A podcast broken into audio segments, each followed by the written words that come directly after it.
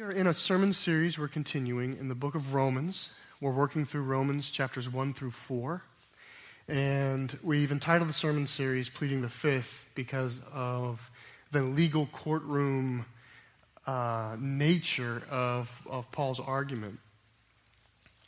And we're approaching a turn in, in the argument. So next, next Sunday will be the pivot. But it, uh, this Sunday, he's kind of concluding an idea, and we're going to be in Romans 3 to see that. Romans 3, verses 1 through 8, which, if you're using one of our Bibles, is page 782. And this is the question or the thought I want to put out in front uh, for you to think about, because it's going to be true, or at least Paul is assuming it's going to be true of the people to whom he's writing, but I think it's true of all of us. And it's this idea that when we perceive that um, our viewpoint is crumbling in front of us. We, we take a position, uh, we want something, we believe something, we have a worldview, and oftentimes when that worldview is being challenged or when it's toppling, um, our personal pride and desires seems to be the last thing that steps out to hold it up and it does that some ways through absurd arguments. Like our personal pride is usually the worst litigator on our behalf. When it's the final, when it's the final thing in our life making an argument, everybody else can see that we're being absurd. I'll give you, I'll give you an example, uh, a regular example that I think you'll recognize. Imagine you have a son and daughter, kids, young daughter, and she is playing with a toy. Now, the toy admittedly belongs to the boy. It's just this scenario where it's Happy Meal toy that the, the son got. But he was out playing, and so now she's playing with this toy. And this toy, surprisingly enough, especially for a Happy Meal toy, is bringing her joy. It's actually, uh, you know, it's doing something in her life. And, and little Tommy walks in and sees her, his sister receiving joy from this toy that is his. And the fact that there's this mysterious joy that's coming out of this toy that he's never been able to find intrigues him. And so he does what? He takes it, of course.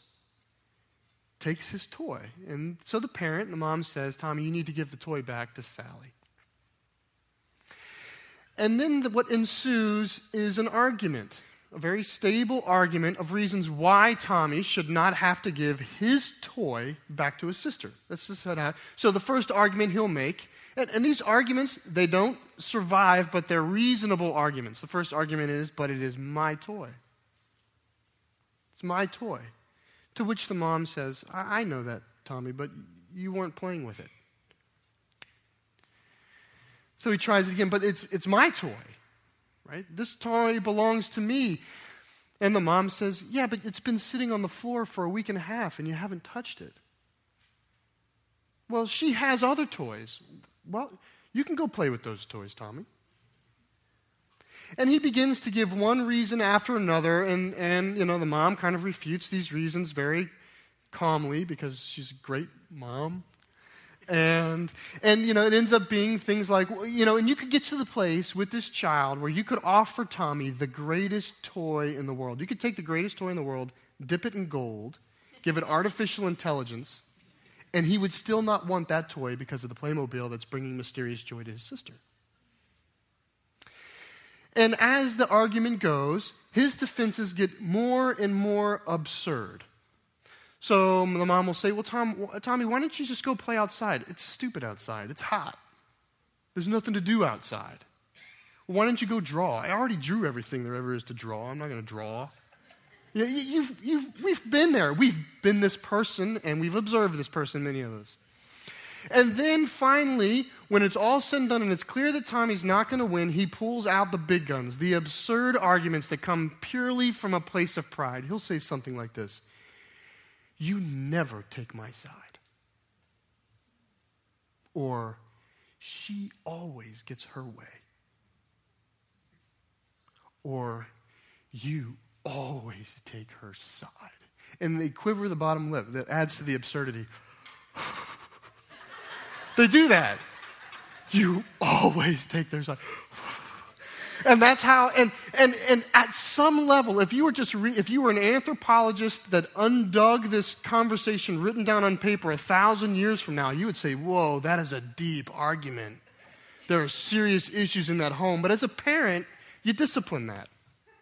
You know not only am I, of course I, you discipline that because it's coming from an absurd place well, that's what's happening this morning in the text is Paul has laid out a very thoughtful argument about mankind.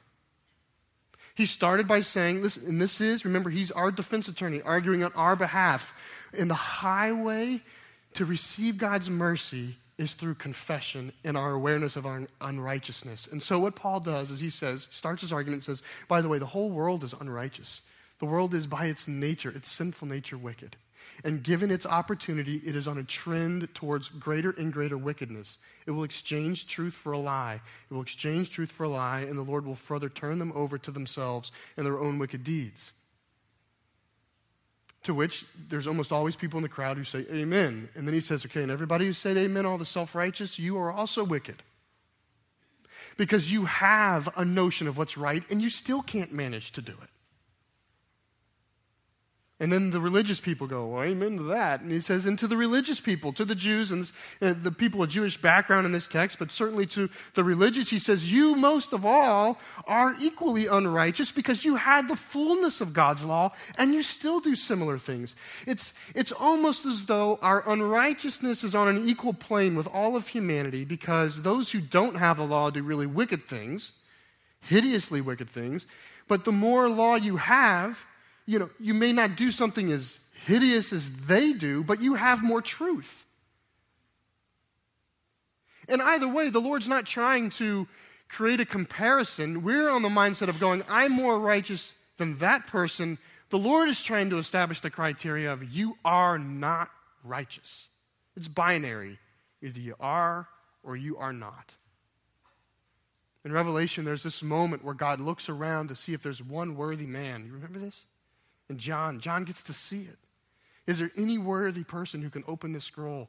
And the place goes quiet. And John, he says, I wept and I wept because there was not a worthy man. And then someone says, There's the Lamb who's worthy. Paul is building this argument to say there is no one who's righteous. And as he worked through these last couple weeks where Pastor Jeff worked with you, he's, he, he ends up dealing with the reality of the, the religious, and particularly uh, a Jewish community or a community with Jewish heritage, one that has a link to the past and to the promises and to the hopes and to all of these things, to circumcision and to the rituals and the holy days and all of these things. And he essentially says to them, all of those things are worthless at the throne of God. They mean nothing at judgment. It would be like saying to you if you were came into the church as a child and you were baptized and you've done communion every time that communion's been offered and you've come to every church every Sunday and you've made sure to come on holy days and you tithe and you have a record of tithing and you have six gold stickers for attendance and you're on a Sunday school roll and you're a member of this committee, that the Lord would say a judgment that is worthless at the judgment. You need to hear it. He's not kind of saying that, that's what he's saying. If we are ever going to be able to receive the grace of God through pure faith, we must say that these works mean nothing before the throne of judgment. To which the religious start to think, You mean I cannot show him my tithe book? You mean I cannot show him my attendance record? You mean that stuff gets no, it is not evidentiary at the judgment. It does not come before the Lord. And the religious, the, Jew, the, the Jewish background here, but the religious in their mindset begin to go, they throw their arms up. Well, then what is the point? Why even do it? That's, that's where we are in this account. We're in this account where Paul has built the argument He's argued and argued and argued. You are not righteous. You are not righteous. You are not righteous. You are not righteous.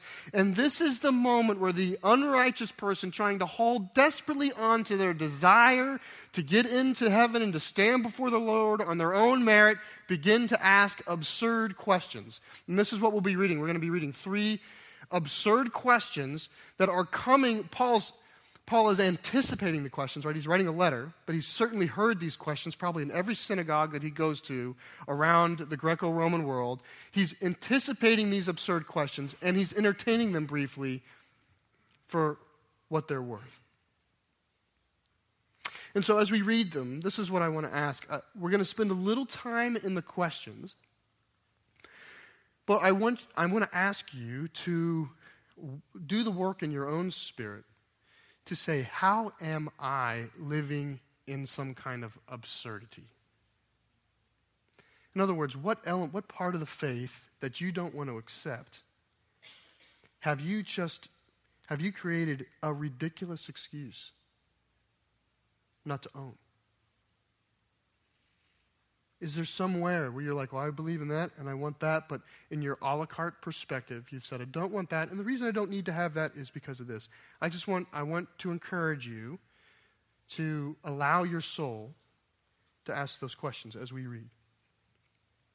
Okay, here is the first question. Chapter 3, verses 1 and 2. Paul anticipates this one. What advantage then is there in being a Jew? Or what value is there in circumcision? To which he answers, Well, much in every way. First of all, they have been entrusted with the very words of God. That's the first question. Basically, what he's kind of mentioned, the question he's putting here is if it doesn't save me, then why would I do it? That's the question that's being asked here. If it doesn't save me, then why would I do it? If circumcision doesn't save me, then why would I do it? If the holy days don't save me, then why would I observe them? If going to church doesn't save me, then why go to church?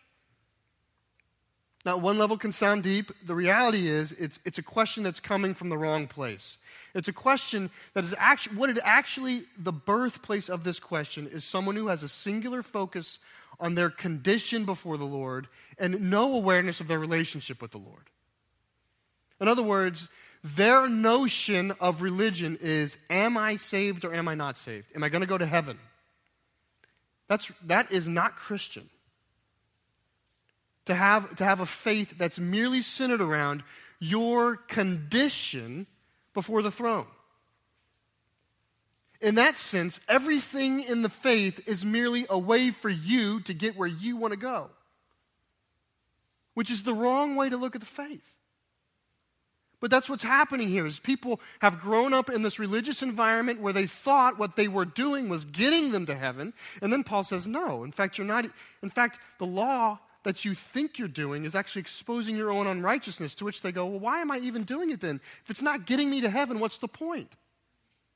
Because they're not approaching the things of God in order to be in relationship to God. They're approaching the things of God in order to change their disposition and their condition so that they're going to go to heaven. That's what's happening here. To which Paul says, Don't you realize you have the very words of God? Like, if you're just a person who's interested in getting to heaven, and you'd say, Well, are you saying that if I read this thing, it doesn't mean I go to heaven? Then why would I read this thing?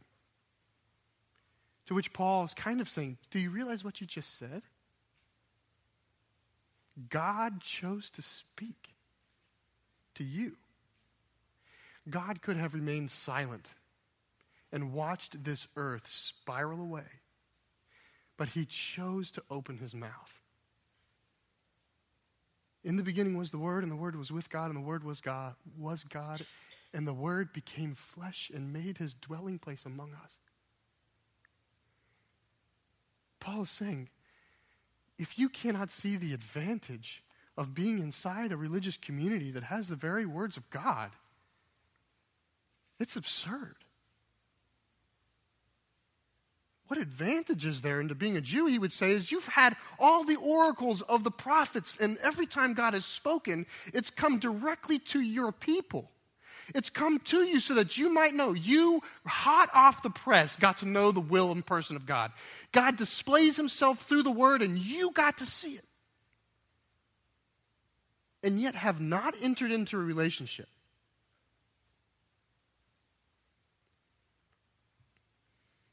It's absurd. This is the absurdity of people who take religion and use it as a transaction with the divine in order to get to heaven. What do I need to do to get the ticket to get to heaven? And when we say, well, there's nothing you can do to get it because there is no ticket, they go, well, then what's the point? To which Paul would say, well, the point is you get the opportunity to know the living God. That is a great advantage. That's the first question. Here's the second one. The second question comes what if some did not have faith? Were their lack of faith nullify God's faithfulness? To which he answers, Not at all. Let God be true and every man a liar, as it is written, so that you may be proved right when you speak and prevail when you judge. The question here, if I like reword it again, is, is the same kind of religious mind would say, well, if the word of God has been entrusted to me, and if we're the chosen, and if we're the elect people, and if we've been set apart, if we're God's holy people, and we've been given this promise, and God's promised to save these people, well, if you're saying now that we are not righteous, well, then is it going to nullify God's promise to save us? In other words, does the faithlessness of God's professing people threaten the truthfulness of a God who made a promise.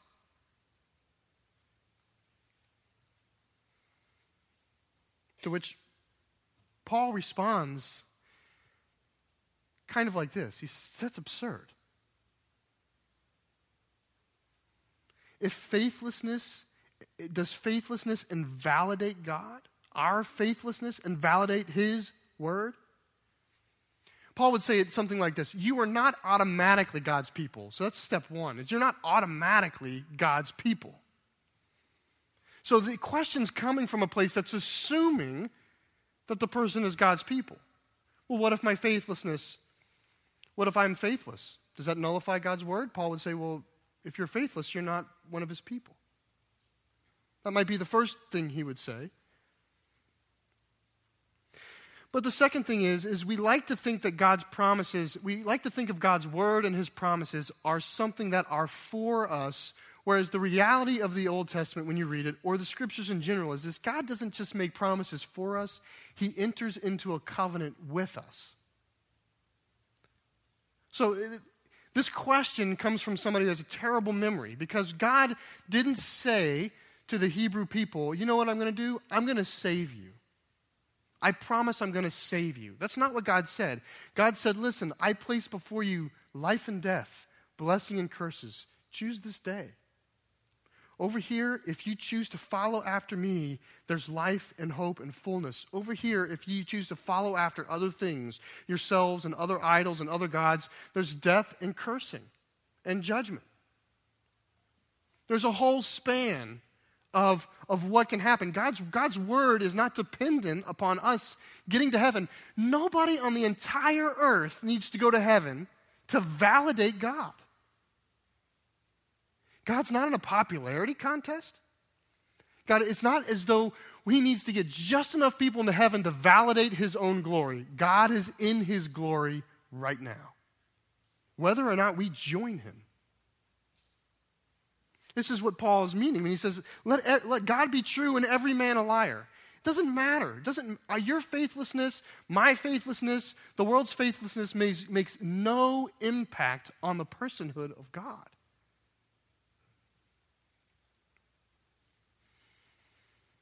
He makes a quote. He quotes a psalm here.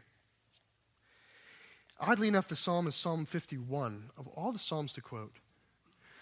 So the people are asking a question. The question he's anticipating is if we're faithless, does that nullify God's promise to save us?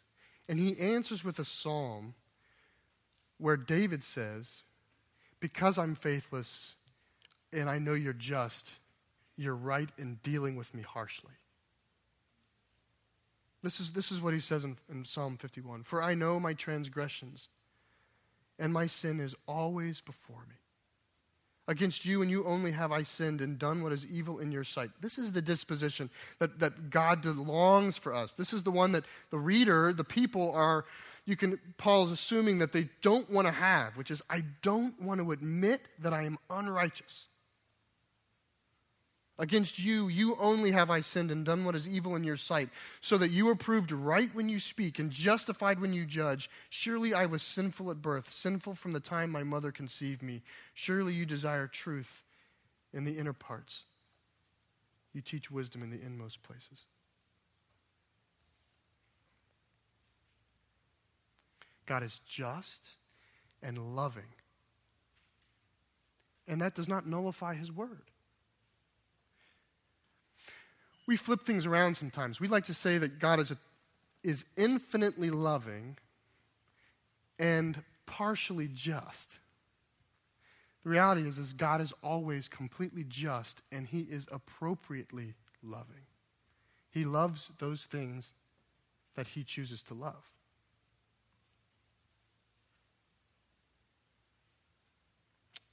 That's the second question. Here's the third one.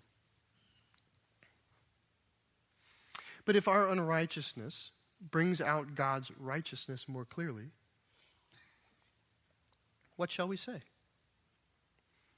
That God is unjust in bringing his wrath on us? I'm using a human argument. Is what, I have that in parentheses in my book. That's roughly equivalent to this is absurd. Okay? And the message says this is absurd. Certainly not.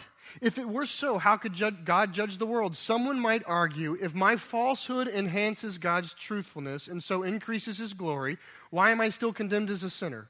Well, why not say, as we are being slanderously reported as saying, and as some claim that we say, let us do evil that good may result? Their condemnation is deserved. Now, this one, he hardly even entertains the question. He asks the question, and along the way that he's kind of asking the question, he's saying, Some of you would ask this absurd question, and it's absurd, it's ridiculous, and so I'm hardly going to answer this absurd question. It's kind of uh, what, what the text is saying. But the, the question itself is if God is using our unrighteousness to display his righteousness, doesn't he need to throw us some kind of bone? That's what they're saying. They're saying if God is shining a light of his righteousness and it's bouncing off my unrighteousness so that other people can see, well, don't I get some kind of credit for bouncing the light of God off my unrighteousness? To which Paul says, Really?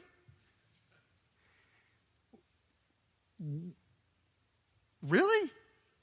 This is a human argument. That's like tantamount to this is a childish argument. This is what happens when, in someone's mindset, they don't want to let go of their own concept of righteousness. The, the worldview is falling right now, and they're going from one absurd argument to another absurd argument. I mean, I guess there's a, in some mystical place we could sit down and talk about how deep this argument is, but I think it would go contrary to what Paul's trying to do here, which is just to say, I refuse to entertain this kind of argument because it's coming from a sinful place. That is as if we are claiming some credit for the crucifixion and resurrection of Jesus because we drove the nails.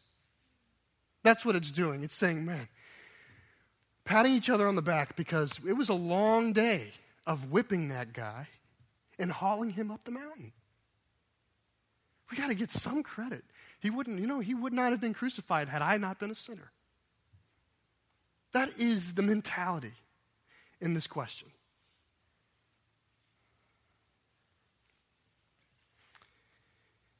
That's how absurd it is. Now, those are the questions that are before Paul. Those are the ones he's dealing with. Those are likely ones that he's being visited upon as he goes into synagogues and as the people in the synagogue who have built their life around merit and religious observance challenge him to say, What is the point of religious observance if it doesn't gain me righteousness? And these are the natural outworkings. But I would say this these may not be your absurdities. You, you may even look at the and go, who believes this? Who, who even thinks this way? These may even feel like false arguments to you, false questions that Paul's drawing, which I would say slow down not so fast because every one of these questions is being asked today. There's a large part of the human populace, by the way, that thinks that good and evil are in a harmonious relationship. The dualism, the yin and the yang, the reality of good is not really good without its partnership and interdependence on evil. This is the third question. Does good does the good God need to need evil in order to be good? To which Paul says, No. Evil is the absence of God. So these absurdities, maybe they're not the ones you're asking, but they're on the earth today. But what I would ask to you is in light of the truth of God, uh, you know, let me start with, let me start with a person who would say you're not a follower of Christ, but you've been watching, or you've been sitting here listening to what Paul has to say in Romans, or maybe you've been here for six months or eight months, or maybe you're listening for the first time or watching, but you've, you've been following, uh, carefully following that religious, faithful person in your family who's just a little bit different. And you know something's different about them, but you don't want to accept it. You don't want to admit you're wrong, and you don't want to let go. And so I'm, I'm, I want to ask you what kind of absurdity are you living in? What's wrong with the argument in case that Paul has made? Do you actually think that you're righteous? You want to hear an absurdity? I'll tell you an absurdity. This is an absurdity the notion that God loves all people, but that he just chooses to make himself individually known in distinct, differing, and con- contradictory ways in each person's heart. I call that, that is absurd. That's an absurd notion in my mind. And yet, I meet that on the street every single day. Everybody has their own personal Jesus. And I think if Jesus is so loving and if he cares so much about us, why in the world would he give everybody a different sheet of music to sing on? Seems to me that I would expect that kind of grand God who made the heavens and the earth to give us some objective revelation of himself, maybe even write it down, so that we might know the one true God what about the notion that everybody has their own ability to salvage an individual sense of truth and good and evil? Like our morality is an individual idea. I choose to call that absurd. I, I, any, if that is your position, I challenge it to up, stand up against the rigor of Paul. That is, my world is falling and I'm holding on to this because it allows me to do what I want to do, but it is not logically consistent or useful in this life. Those same people get bent out of shape when someone cheats them out of two cents at the cashier. If truth is immaterial, then how can you do that? I once wanted to be a professor of philosophy. And I wanted to take a survey in the class on is truth objective or is it just a personal idea? And I wanted to do this in an Ivy League school. Do I have time to do this? I, I have a little bit of time. I wanted to do this in an Ivy League school, so maybe I'll do it one day. I'll be a professor and say this and say, you know, is truth objective or is it your own individual? And all the students who said it's just an individual truth, I would fail them. And watch what would happen. And if they came to me and said, How do you fail me? I'd say, Because I choose not to like, I choose to call all people who believe in arbitrary truth evil and that's my truth for me. And so you get an F minus, and I'm going to give you an F double minus if you say anything else. I just, I want to, now I know I can't because I'm a Christian, and so this is halfway a confession to you, but part of me wants to do that to challenge the absurdity of the principle, which is I want truth to be exactly how I want it as long as I get an A.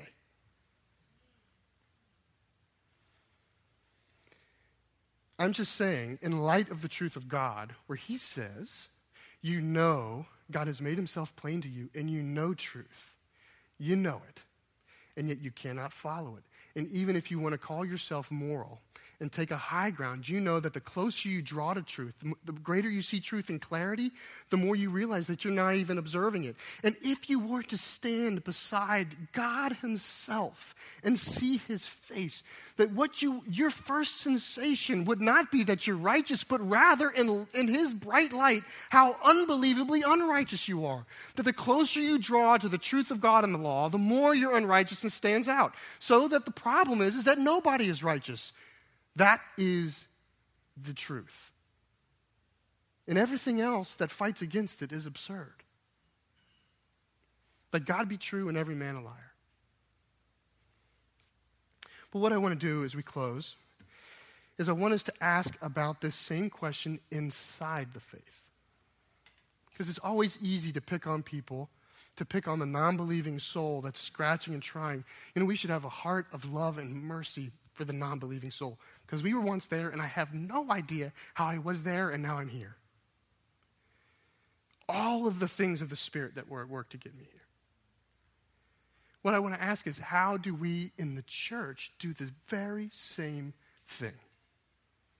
How you live in this religious world and yet live in absurdity because you don't want to do something that is purely and absolutely Christian. I'll give you one. I, we have the ability to realize how much we have been forgiven. That Jesus Christ shed his blood on that cross so that you and I might be forgiven of all of our sin, and yet we choose in our own way to be unforgiving to those in our household. That is an absurdity. That is a theological absurdity that rejects the cross. I want to receive the forgiveness of Christ and yet not share his forgiveness to others? How do you work that out? Well, what about this one?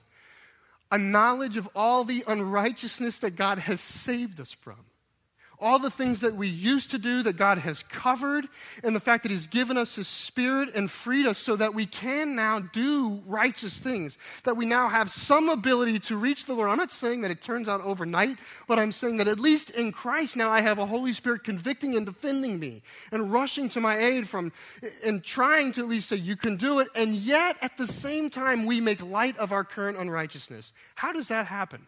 How can we, at one sense, glorify the Lord who saved us from all of our unrighteousness and still make light of the very unrighteousness that exists in our Christian life?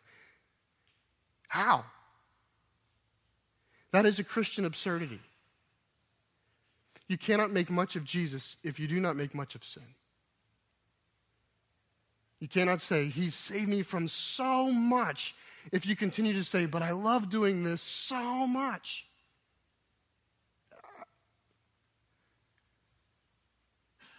That is absurd. It's an absurdity I understand, but it is absurd. How can we claim victory in Christ and live in daily fear? Those of you who live in daily fear and anxiousness, I think the Lord would say that is an absurdity. Pure love casts out fear. What if you believe that Jesus is your Savior and yet you feel worthless? This is a pitiable absurdity. You are rejecting the great value that has been, been bestowed upon you at the cross. That you have been adopted as a son or daughter of God, made a co heir with Jesus Christ, that you were fearfully and wonderfully made and purchased at a great price. You have, through your absurdity, rejected all of that.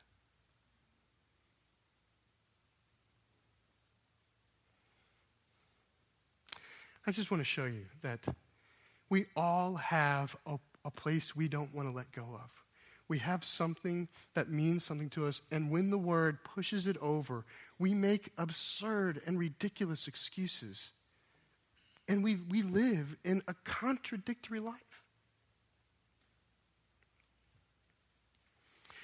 I'm grateful that Christ is patient with us and that he who saves us continues to show mercy as he works on us to be like him. But I ask you, where in your life is there this absurdity?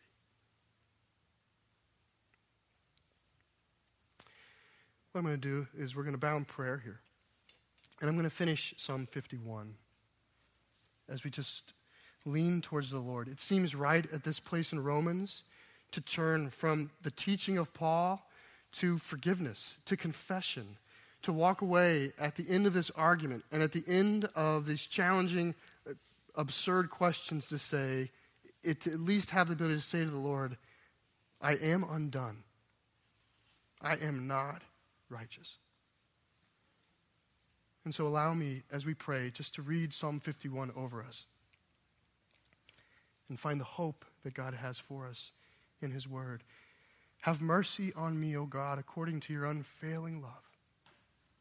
According to your great compassion, blot out my transgressions. Wash away all my iniquity and cleanse me of my sin. And Lord, now I pray for those in this room who are held captive by addiction.